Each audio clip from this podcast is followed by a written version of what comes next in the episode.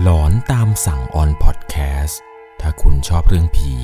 เรื่องราวสยองขวัญ เราคือพวกเดียวกันครับ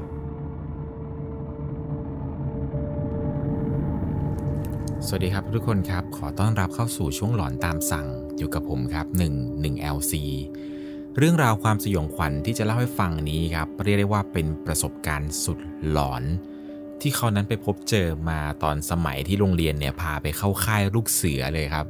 ต้องบอกเลยครับว่าค่ายลูกเสือแต่ละแห่งเนี่ยโหเรื่องราวหลอนๆนี่เยอะมากเลยครับ ถ้าทำไม่ผิดเนี่ยในช่องผมเนี่ยเล่าไปน่าจะประมาณ 2-3 แห่งแล้วครับเกี่ยวกับค่ายลูกเสือ ซึ่งค่ายลูกเสือในวันนี้ที่ผมกำลังจะเล่าให้ฟังอีกค่ายหนึ่งนี้ครับเป็นเรื่องราวสุดหลอนที่เกิดขึ้นในค่ายแห่งหนึ่ง ที่ตั้งอยู่ในจังหวัดไม่บอกดีกว่าครับ เป็นจังหวัดจังหวัดหนึ่งที่อยู่ในภาคตะวันออกเฉียงเหนือ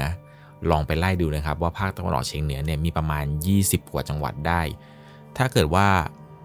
ใครได้ฟังเนี่ยผมเชื่อว่ายังไงก็รู้ครับว่าค่ายที่ผมจะเล่าให้ฟังนี้เนี่ยมันคือค่ายของจังหวัดอะไร แต่ยังไงแล้วนะครับ ต้องบอกเลยว่าค่ายแห่งนี้เนี่ยมีเรื่องอีกหลายเรื่องเลยครับ ที่คนไปเข้าค่ายที่นี่แล้ว ไม่เคยรู้มาก่อน เหมือนกับเรื่องราวเรื่องนี้ที่ผมจะเล่าให้ฟังครับ เป็นเรื่องราวของผู้ฟังทางบ้านท่านหนึ่ง เขานั้นชื่อว่าคุณจิว๋ว ซึ่งก่อนจะไปรับชมรับฟังกัน จะต้องใช้วิจารณญาณในการรับชมรับฟังกันให้ดีๆ เรื่องราวเรื่องนี้ครับ คุณจิ๋วบอกว่ามันเกิดขึ้นเมื่อประมาณกลางเดือนมีนา ปีพศ 2558 ตอนนั้นเองเนี่ยเขาเรียนอยู่ชั้นม .3 ต้องไปเข้าค่ายที่ค่ายลูกเสือแห่งนี้นี่แหละครับ ซึ่งสถานที่ของค่ายนี้ครับ ตั้งอยู่ห่างจากอำเภอเมืองประมาณ 20 กิโลเมตร มีโรงเรียนที่เข้าร่วมกิจกรรมในครั้งนี้ประมาณ 3 โรงเรียนครับ ระยะเวลาที่ไปตอนนั้น 2 วัน 1 คืน และทุกโรงเรียนต้องคลากันอยู่กับโรงเรียนอื่น ในช่วงเช้าก็จะมีกิจกรรมเดินป่า แล้วก็กิจกรรมอื่น ๆ ตามปกติไป ตั้งแต่ 9 โมงเช้าถึง 5 โมงเย็น เป็นการเดินป่าที่ค่อนข้างที่จะยาวนานพอสมควรเลยครับในช่วงเช้า ระยะทางประมาณ 11 กิโลเมตรเห็นจะได้ ซึ่งมันเป็นพื้นที่ที่แบบเป็นป่าชานเมือง แล้วก็มีหมู่บ้านที่เป็นชนบทแถบชานเมืองด้วยต้องบอกก่อนเลยนะครับว่าค่ายลูกเสือแห่งนี้ที่ไปอยู่กัน มันเป็นทั้งค่าย แล้วก็เป็นทั้งโรงเรียนด้วยครับ ซึ่งโรงเรียนนี้ที่เป็นค่ายลูกเสือ ก็เคยเป็นวัดเก่า ซึ่งโบสถ์ของวัดเก่านี้ก็ยังมีโบสถ์อยู่ แล้วมันก็มีป่าช้าเก่าๆที่แบบไม่ค่อยมีคนเอาไปใช้แล้วเนี่ย ก็ยังคงอยู่ในพื้นที่ของโรงเรียนนี้ด้วยเหมือนกัน สาเหตุที่รู้ได้เพราะว่ามันยังมีเตาเผาศพ แล้วนอกจากนี้ครับในพื้นที่ของค่ายลูกเสือตรงนี้เนี่ย มันยังเคยเป็นเรือนจำเก่ามาก่อนด้วย แต่มันก็มีเรือนจำใหม่ครับที่เขากำลังสร้างอยู่อีกฝั่งหนึ่งของถนน แต่ยังสร้างไม่เสร็จ เขาได้ฟังครับว่าตัวของกลุ่มของพวกเขาเนี่ยเป็นกลุ่มที่ 7 ครับ จาก 12 กลุ่มทั้งหมด 3 โรงเรียนนี้ มีฐานที่อาจารย์ต้องให้ไปเผชิญไปเข้าเนี่ยประมาณ 11 ฐาน ซึ่งพวกเขาเนี่ยก็เริ่มออกเดินทางจากจุดป่าช้าเก่าเป็นฐานแรกเลยครับ บริเวณนั้นเนี่ยเขาจะเรียกกันว่ามุดถ้ำเสือ พวกเขาต้องคุกคานแบบคุกเข่าคานเปื้อนโคลนไปตั้งแต่ฐานแรกเลยครับ มุดแบบมุดถ้ำเสือที่เขาทำเป็นฐานขึ้นมาให้ แล้วก็เดินทางไปต่อไปกิจกรรมอื่นๆครับ จนกระทั่งถึงเวลาประมาณบ่ายสามกว่าก็เดินมาถึงประมาณฐานที่ 8 ครับ เขาเรียกว่าเป็นด่านสะพานรัก ตอนนั้นเองเนี่ยครูก็ให้มีการเหมือนกับจับคู่ แล้วก็เดินผ่านสะพานสองท่อนแบบคนละท่อนครับ แต่ต้องจับมือกัน แล้วก็มีพวกพี่ๆเนี่ยคอยแกล้งครับ ตัวของเขาเองเนี่ยเดินเป็นคู่สุดท้าย เพราะด้วยความที่ว่าตัวเองได้รับบทบาทเป็นรองหัวหน้าครับ ซึ่งคนที่เดินไปก่อนนั้นเนี่ยตกน้ำทุกคู่ ไม่มีคู่ไหนเลยครับ ที่ไม่มีใครตกน้ำเหมือนกับว่าทุกคนเนี่ยอยากจะล้างตัวซะมากกว่า คราวนี้ถึงคู่ของเขาครับ ก็เดินไป ปรากฏว่ารุ่นพี่ไม่แกล้งครับ เห็นว่าเป็นคู่สุดท้าย ก็เลยไม่ตกน้ำจนผ่านด่านที่ 8 ไปแล้วครับ เข้าสู่ฐานที่ 9 ซึ่งปกติแล้วทุกๆ ครั้งที่เดินทางไกลมาครับ มันต้องมีสักหมู่เนี่ยที่ชอบมาแบบแกล้งเปลี่ยนป้ายบอกทางให้หันไปอีกทางหนึ่ง เหมือนกับว่าจะโดนพวกหมู่ก่อนๆที่มันถึงเนี่ยครับแกล้งครับ จากเดิมทีที่ต้องเดินไปทางซ้าย ไอ้พวกหมู่ก่อนๆเนี่ยมันก็เปลี่ยนแบบให้หันลูกศรเนี่ยไปอีกทางหนึ่ง ซึ่งหมู่ของพวกเขาเนี่ยครับที่เดินมากัน โชคร้ายมากๆครับที่เดินมาเจอป้ายที่ไอ้หมู่ก่อนๆเนี่ยมันเปลี่ยน พากันเดินตามลูกศรที่ชี้ แต่ชี้ไปผิดทางครับ เดินไปเรื่อยๆ เกือบจะ 2 กิโลเมตรเห็นจะได้ ก็เริ่มเอะใจแล้วครับว่าทำไมไม่เจอด่านสักที ทั้งๆทที่มันก็เป็นทางเท้านั่นแหละครับ เวลาตอนนั้นเนี่ยก็เดินมาเกือบจะ5โมงเย็นกว่าๆเริ่มรู้ตัวกันแล้วครับ ว่าหมู่ของพวกเขานั้น หลงทาง ก็หยุดเดินครับ แล้วก็คุยกันครับว่าเอาอยัางไงกันต่อดีไอ้เพื่อนผู้ชายสองคนที่อยู่เรียนเดียวกันเนี่ย มันก็กลัวครับ มันร้องไห้ ตอนนั้นเองเนี่ย พวกเขาเนี่ยก็เครียดกันมากครับ สถานการณ์ที่เครียดที่สุดของเขาคือ กลัวกลับไปไม่ทันครับ มันยังเหนื่อยตั้งสามด่าน โทรศัพท์เนี่ยก็ไม่ได้พกมา บริเวณตรงนั้นเนี่ยมันเป็นป่าสลับกับทุ่งหญ้าหนา เขาจึงตัดสินใจเดินไปเรื่อยๆครับ แล้วก็โชคดีมากๆที่เดินมาเจอทุ่งนา และไม่ไกลไม่ไกลนั้นครับ มันมีบ้านคนอยู่ ก็เดินไปเจอกับลุงคนหนึ่งครับ มารู้ที่หลังว่าแกเนี่ยชื่อลุงป้อม แกอาสาจะขับรถกระบะไปส่งพวกเขา ต้องขอขอบคุณลุงคนนี้เลยครับ เขาเนี่ยไม่รู้จริง ๆ ครับว่าถ้าเกิดไม่เจอลุงป้อมคนนี้เนี่ยจะสามารถกลับไปที่ค่ายได้อย่างไร ระหว่างทางนั้นครับลุงป้อมก็บอกให้เด็กๆเนี่ยขึ้นรถมาเลยเดี๋ยวลุงขับไปส่งเอง ลุงแกก็สอบถามเขาว่าเอาแล้วเป็นยังไงเนี่ยทำไมพวกเองหลงมาตรงนี้ได้ เขาก็เล่าให้ฟังครับว่าเนี่ยพวกผมเนี่ยเดินมาเรื่อยๆเลยครับลุง แล้วก็จู่ๆก็ไม่เจอฐานแบบเดินมากันตั้งไกล ลุงแกก็บอกว่าทำไมไม่มีคนดูแลมากับพวกเองด้วยเนี่ย นี่ถ้าไปอีกทางนะเป็นเรื่องเลย หลังจากนั้นครับลุงป้อมแกก็พาขับรถกระบะไอ้พวกเด็กๆก็นั่งกันท้ายกระบะมากันเต็มรถเลย มาส่งถึงค่าย เวลาตอนนั้นเนี่ยก็เป็นเวลาประมาณเกือบจะหนึ่งทุ่ม ก็มีครูพี่เลี้ยงมารับมาดูแลต่อครับ แต่ว่าลุงที่มาส่งเนี่ยพอหลังจากที่พวกเขาลงรถครับ แกก็ขับรถไปเลย ซึ่งครูในค่ายเนี่ยยังไม่ได้พูดขอบคุณด้วยซ้ำพวกเขาเนี่ยก็อธิบายครับว่า พวกเขาเนี่ยไม่ได้หลงออกนอกเส้นทาง แต่เดินตามป้ายจริง ๆ ครูเนี่ยก็บอกว่ารู้ไหม วุ่นวายกันทั้งค่ายเลยมาหาพวกเธอ แล้วนี่ไปไปมาๆยังไงทำไมถึงหลงได้ เขาเองก็เล่าให้ฟังครับว่าก็เดินตามป้ายไปปกตินั่นแหละอาจารย์ แต่ผมไม่รู้เหมือนกันว่าใครแกล้งผมหรือเปล่า มันรู้อีกทีหนึ่งครับ เพราะว่ามีครูคนหนึ่งเนี่ยวิ่งมา วิ่งมาตอนที่พวกเขากำลังยืนคุยกับครูคนนี้อยู่ บอกว่ารู้แล้วทำไมพวกนี้มันหลงได้ไอ้ตรงฐานที่ 8 เนี่ย มันมีคนสลับป้ายลูกศร พวกนี้ก็เลยหลง เหมือนกับว่าครูที่มาพูดเนี่ยครับ เป็นครูประจำที่ด่านสิบครับ แกบอกว่าเจอประจำมันมีพวกมือบอลคอยพลิกตลอดแหละ พวกครูประจำฐานครับพอรู้ว่าหลงทางครับ ตอนนั้นเองเนี่ยมีการแจ้งตำรวจเป็นเรื่องเป็นราวเลยนะครับตำรวจอะไรเนี่ยก็มาพอดีครับ กลับมาถึงก็เห็นว่ามีกลุ่มพวกเขาเนี่ยอยู่พอดีเออเหมือนกับว่าตอนนั้นเองเนี่ยทางอาจารย์ก็เลยเจรจากับเจ้าที่ตำรวจครับว่าเออพอดีกลุ่มเด็กๆเนี่ยมากันแล้วครับไม่ไม่แบบไม่เป็นเรื่องแบบใหญ่โตอะไรมากมาย ทางพี่ตำรวจอะไรเนี่ยเขาก็เลยขออนุญาตกลับกันก่อน แต่ที่อย่างไรแล้วครับ กิจกรรมเนี่ยมันก็ล่าช้าอยู่ดี เพราะว่ากว่าจะแบบดำเนินไปได้เนี่ยต้องไปตามหากลุ่มพวกเขากันอีก พวกเขาก็เลยถูกลงโทษครับ โทษฐานที่มาช้า แต่เหมือนกับว่าเขาก็ยังงงเหมือนกันนะครับ ว่าทำไมไม่ไปลงโทษไอ้กลุ่มที่มันหันป้าย รู้อยู่แล้วครับว่ากลุ่มไหนที่แกล้ง แต่ว่ามันไม่ยอมรับสารภาพครับว่าแกล้งมันก็คือเบี่ยงกันไปเรื่อยครับ สุดท้ายครับครูเนี่ยก็มาลงโทษพวกเขาโทษฐานที่แบบออกนอกเส้นทาง โดยการให้ไปเก็บฟืนมาก่อไฟทำกิจกรรมรอบกองไฟนั่นแหละครับ ไปเก็บฟืนมา เขาเองเนี่ยก็ตกใจหนักมากครับ เมื่อเห็นว่ามันมีเชิงตะกอนเผาศพเก่าๆเนี่ยตั้งอยู่ใกล้ๆ กับเต็นท์พักแรมของลูกเสือ ก็ตกใจหนักกว่านั้นครับ เพราะว่าไอ้เพื่อนของคนที่อยู่หมู่เดียวกันนี้เนี่ยมันไปเก็บฟืนอยู่ไอ้ตรงตะกอนเผาศพอยู่พอดี มันเนี่ยบอกให้ทุกคนครับ มาช่วยกันลากไม้ท่อนใหญ่ท่อนนี้ไปหน่อย เขาเองเนี่ยก็เดินตามไปดูครับ พอเดินไปถึงปุ๊บ ก็ไปเจอกับไม้ท่อนหนึ่งครับที่ตั้งอยู่ใกล้ๆกับไอ้ตรงตะกอนเผาศพ ก็ช่วยกันลากไม้ฟืนนี้เนี่ยแหละครับ มาลากเป็นแบบฟืนไม้ใหญ่เลย ลากมาเรื่อยๆผ่านเต็นท์ของพวกลูกเสือ ก็เห็นได้ครับว่าเต็นท์ตรงนี้ที่ตั้งอยู่เนี่ยมันเป็นเต็นท์ของโรงเรียนเขานั่นแหละ ซึ่งมันก็ติดอยู่กับโรงเรียนอื่นประมาณ 4-5 เมตรเห็นจะได้ แต่ก็แอบกลัวอยู่เหมือนกันครับ เพราะว่าเต็นท์นี้ เขาจะต้องนอนนั่นเอง หลังจากนั้นครับ กิจกรรมอะไรเนี่ยก็เริ่มไปรอบกองไฟแต่ละหมู่ก็มาแสดงนู่นนี่นั่น แต่โรงเรียนเนี่ยก็เริ่มไปครับ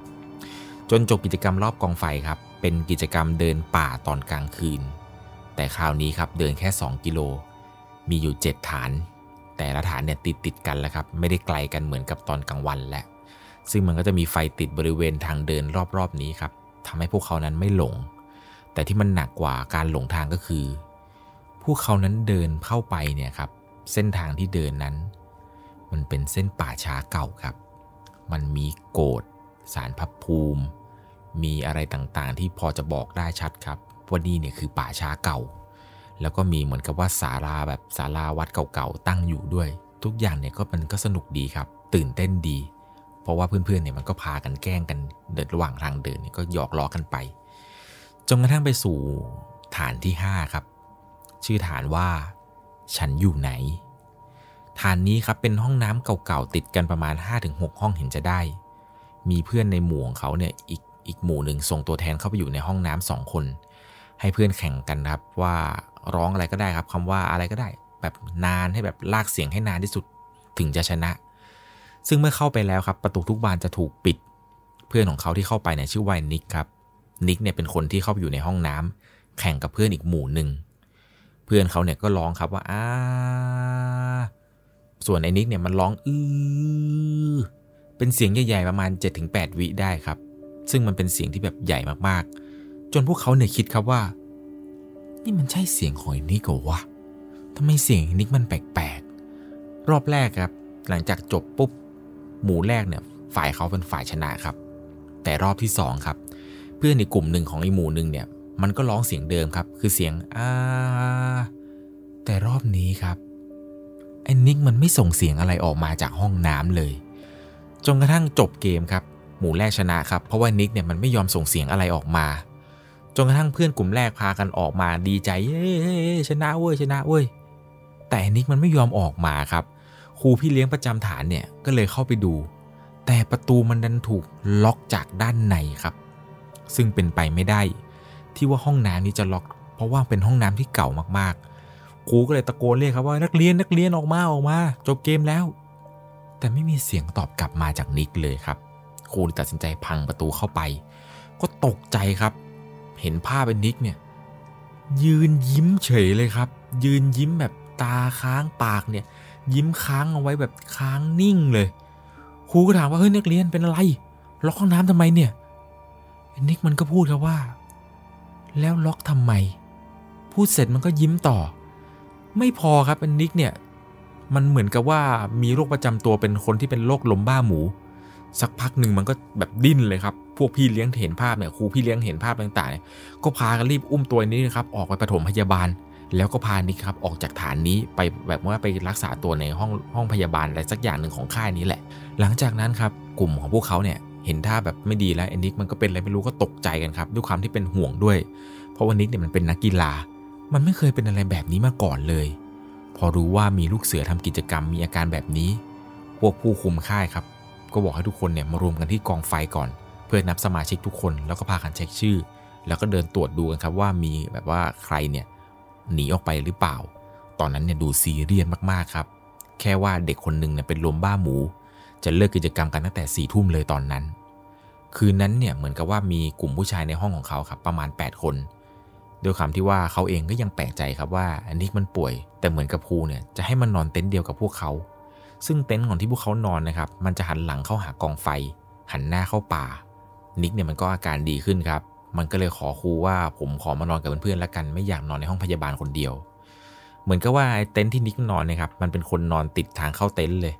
จำได้ว่าคืนนั้นเนี่ยเป็นคืนที่อากาศร้อนมากๆ เพื่อนส่วนใหญ่เนี่ยมันยังไม่หลับกันครับ ก็ยังคงคุยกันเหมือนกับว่าจนผู้คุมเนี่ยเดินมาเตะที่เต็นท์เนี่ยเตะแรงมากเลยนะครับ เพราะว่ากลุ่มพวกเขาไม่ยอมนอนกันสักที แต่ด้วยอากาศที่มันร้อนนั่นแหละครับ ไอ้นิกเนี่ยมันก็เลยถือโอกาส ขอแบบว่าขอพี่เลี้ยงนะครับ เปิดเต็นท์เอาไว้ให้ลมเนี่ยมันตีเข้ามาหน่อย ครูพี่เลี้ยงคนนี้ครับก็ถามเขาว่า มันเปิดแล้วมันเห็นป่าช้านะ จะเปิดเหรอ พวกเขาก็บอกว่าได้ครับไม่เป็นไรครับ มันร้อนครับคืนนอนไม่ไหวจริงๆ ถ้าไม่เปิดนี่คืนนอนไม่ได้แน่นอน พี่เขาก็เลยบอกว่างั้นเอางี้ รอแป๊บ เดี๋ยวครูขอไปปรึกษาครูเข้าเวรก่อน ว่าจะได้ไหม เหมือนกับว่าครูคนนั้นครับ ก็ตะโกนกลับมาว่า ทนไม่ได้ใช่ไหมจะออกมานอนข้างนอกไหมล่ะ จะออกมานอนก็นอนออกมาออกมาพอเจอเข้าจริง ๆครับ พวกเขาเนี่ยแทบจะอยากจะมุดเต็นท์เข้าไปนอนที่เดิมเลยครับ พอออกมาครับ ภาพบรรยากาศคือโกรธที่ว่าใส่กระดูกคนตาย มีรูปหน้าคนตายที่มันเก่าๆซีดๆเพราะเป็นป่าช้าเก่า พวกเขาเนี่ยออกกันมาได้ไม่ถึง 5 นาทีครับ ก็ต้องรีบมุดกลับเข้าไปเต็นท์เหมือนเดิม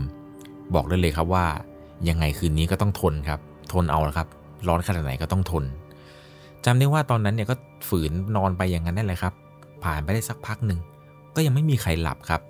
ไอ้นิกเนี่ยมันทนไม่ไหวครับ มันไม่รู้ด้วยอะไรหรือว่ามันร้อนมากเหมือนเป็นอะไรก็ไม่รู้ มันก็เลยแอบเอาเท้าครับ ยื่นโผล่ไปนอกเต็นท์เหมือนกับว่า ในตอนที่นิกมันยื่นเท้าออกไปครับ เหมือนมันจะอะไรบางอย่างเนี่ยมันโดนที่ขาของมัน มันบอกมันทนไม่ได้จริง ๆ ครับ เพื่อนที่นอนตรงข้ามนิกก็บอกว่าไอ้นิกเอาขากลับมาเอาขากลับมาอันนี้มันบอกนิกทนไม่ไหวครับ มันบอกมันจะเป็นลมแล้ว อากาศมันโคตรร้อนเลยเนี่ยไม่ไหวจริง ๆ มันก็เลยตัดสินใจครับบอกเพื่อนว่าเอ้ยเดี๋ยวกูมานะ กูไปฉี่แป๊บหนึ่งหลังจากนั้นครับนิกมันก็เดินออกจากเต็นท์ไป เพื่อนอีกสองคนเนี่ยที่นอนอยู่ในเต็นท์เดียวกับเขานั้นก็เลยบอกว่าเฮ้ยไปเราไปหาอะไรกินดีกว่าไปหาน้ำกินกันหน่อยดีกว่า หลังจากนั้นครับตัวของเขาเองกับเพื่อนอีกสองคนเนี่ยก็เดินออกไปกินน้ำตรงที่จุดที่เขาตั้งน้ำเอาไว้ให้ หลังจากกินน้ำอะไรกันเสร็จครับ ตัวของเขากับเพื่อนอีกสองคนก็กลับมานอนที่เต็นท์จนลืมไปเลยครับว่าไอ้นิกเนี่ยมันยังไม่กลับมานี่หว่า ที่แรกก็คิดก็ว่ามันน่าจะไปฉี่เผลอๆมันอาจจะแบบท้องเสียหรือเปล่ามันก็เลยยังไม่กลับมาสักที จนตัวของเขากับเพื่อนอีกสองคนเนี่ยหลับไปครับ ลืมไปซะสนิทเลยครับว่านิกเนี่ยมันไปฉี่ถึงไหนกันพอนอนไปเรื่อยๆครับจนถึงเวลาประมาณตีสี่ครูฝึกเนี่ยก็เป่าเสียงนกหวีดดังลั่นเลยครับ ตื่นขึ้นมาครับ ปรากฏว่าไม่เจอนิกครับนิกเนี่ยมันหายไปตั้งแต่ประมาณเวลาเที่ยงคืนเห็นจะได้ เพื่อนเนี่ยก็นึกขึ้นได้ว่าเฮ้ยไอ้นิกมันตื่นไว โอ้มันคงจะไปรวมตัวก่อนเราแล้วแหละ หลังจากนั้นครับเขาเองกับเพื่อนเนี่ยก็จัดการแบบเก็บที่หลับที่นอนอะไรปุ๊บ แล้วก็ออกไปตรงจุดรวมตัว พอไปถึงที่จุดเช็คชื่ออะไรกันครับ ปรากฏว่าไม่เจอนิก ก็เลยบอกครูครับว่าครู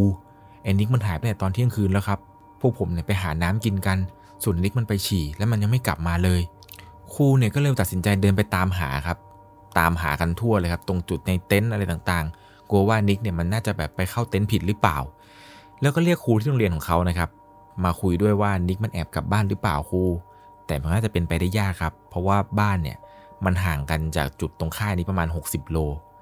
ทุกคนเนี่ยก็พากันออกหานิกครับจนกระทั่ง6โมงเช้าก็เจอครับว่านิกเนี่ยมันเป็นนอนเหยียดตัวอยู่ตรงเชิงตะกอนเผาศพเก่าครับ เรื่องนี้เนี่ยถูกพูดถึงกันในวงกว้างมากๆ ในค่ายลูกเสือตอนนี้เนี่ย ทุกคนเนี่ยต่างพูดกันเสียงแจ้วเลยครับว่าไอ้นิกเนี่ย น่าจะโดนผีหลอกครับ สภาพตอนนั้นของนิกคือนอนอยู่ตรงตะกอนเผาศพแบบเหยียดตรง แล้วบนหัวของมันเนี่ยมีเลือดด้วยครับ ลักษณะเหมือนกับว่าหัวมันน่าจะแตก ตอนนั้นเองเนี่ยหลังจากเกิดเหตุนี้ครับครูเนี่ยก็พาเอาร่างของนิกนะครับ ขึ้นรถไปส่งที่โรงพยาบาล แล้วก็มีเพื่อนอีกสองคนครับ นั่งไปในรถด้วยกันไอ้เพื่อนสองคนนี้ครับมันมาเล่าให้ฟังอีกทีหนึ่งครับว่านิกเนี่ยมันตื่นขึ้นมาอีกทีหนึ่งตอนอยู่บนรถที่เกือบจะถึงโรงพยาบาลแล้ว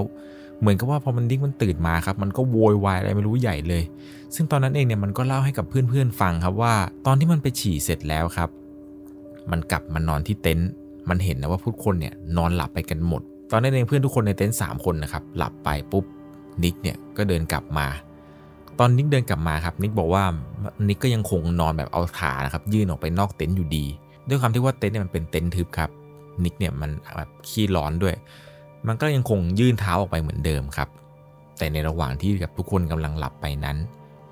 นิกเนี่ยมันมีความรู้สึกว่ามันหลับไปได้สักพักหนึ่ง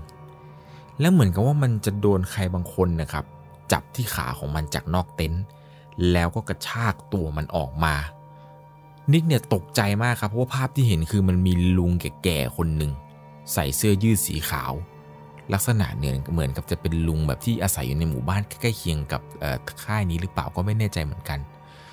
ลุงแกเนี่ยกระชากนิกออกมาจากในเต็นท์แล้วก็ยืนจ้องหน้าเขาครับ จ้องแบบจ้องนาน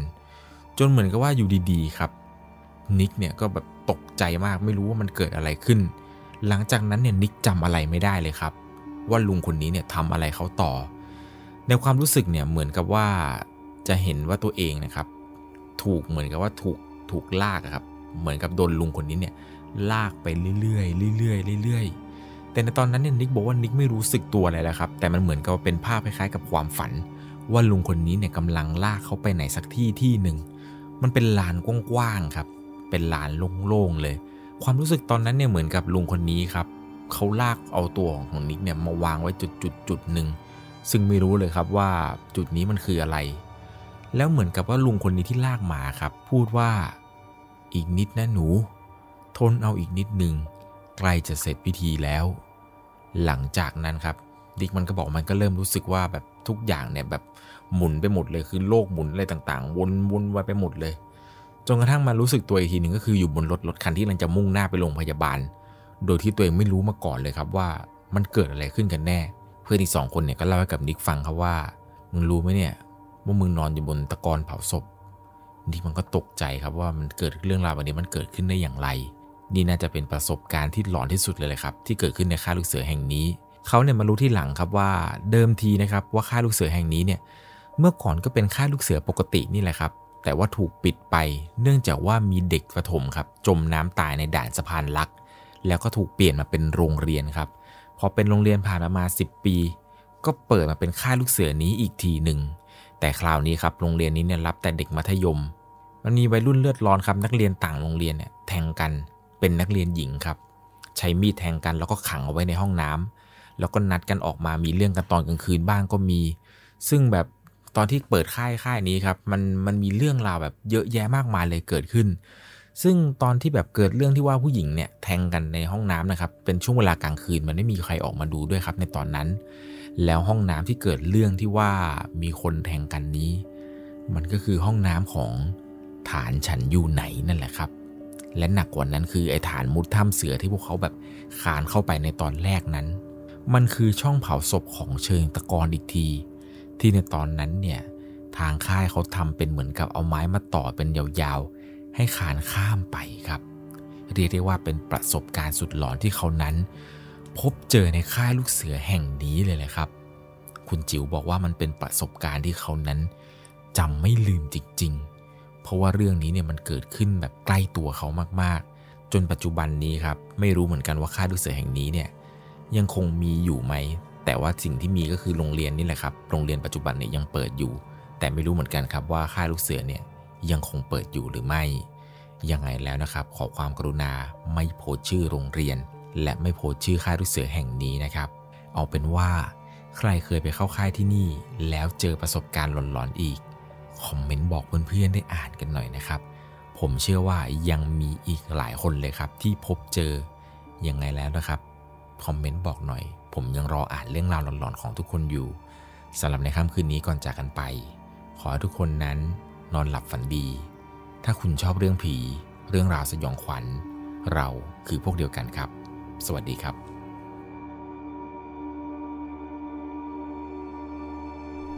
สามารถรับชมเรื่องราวหลอนๆ เพิ่มเติม ได้ที่ YouTube Channel 1 LC ยังมีเรื่องราวหลอนๆ ที่เกิดขึ้นในบ้านเรา รอให้คุณนั้นได้รับชมอยู่นะครับ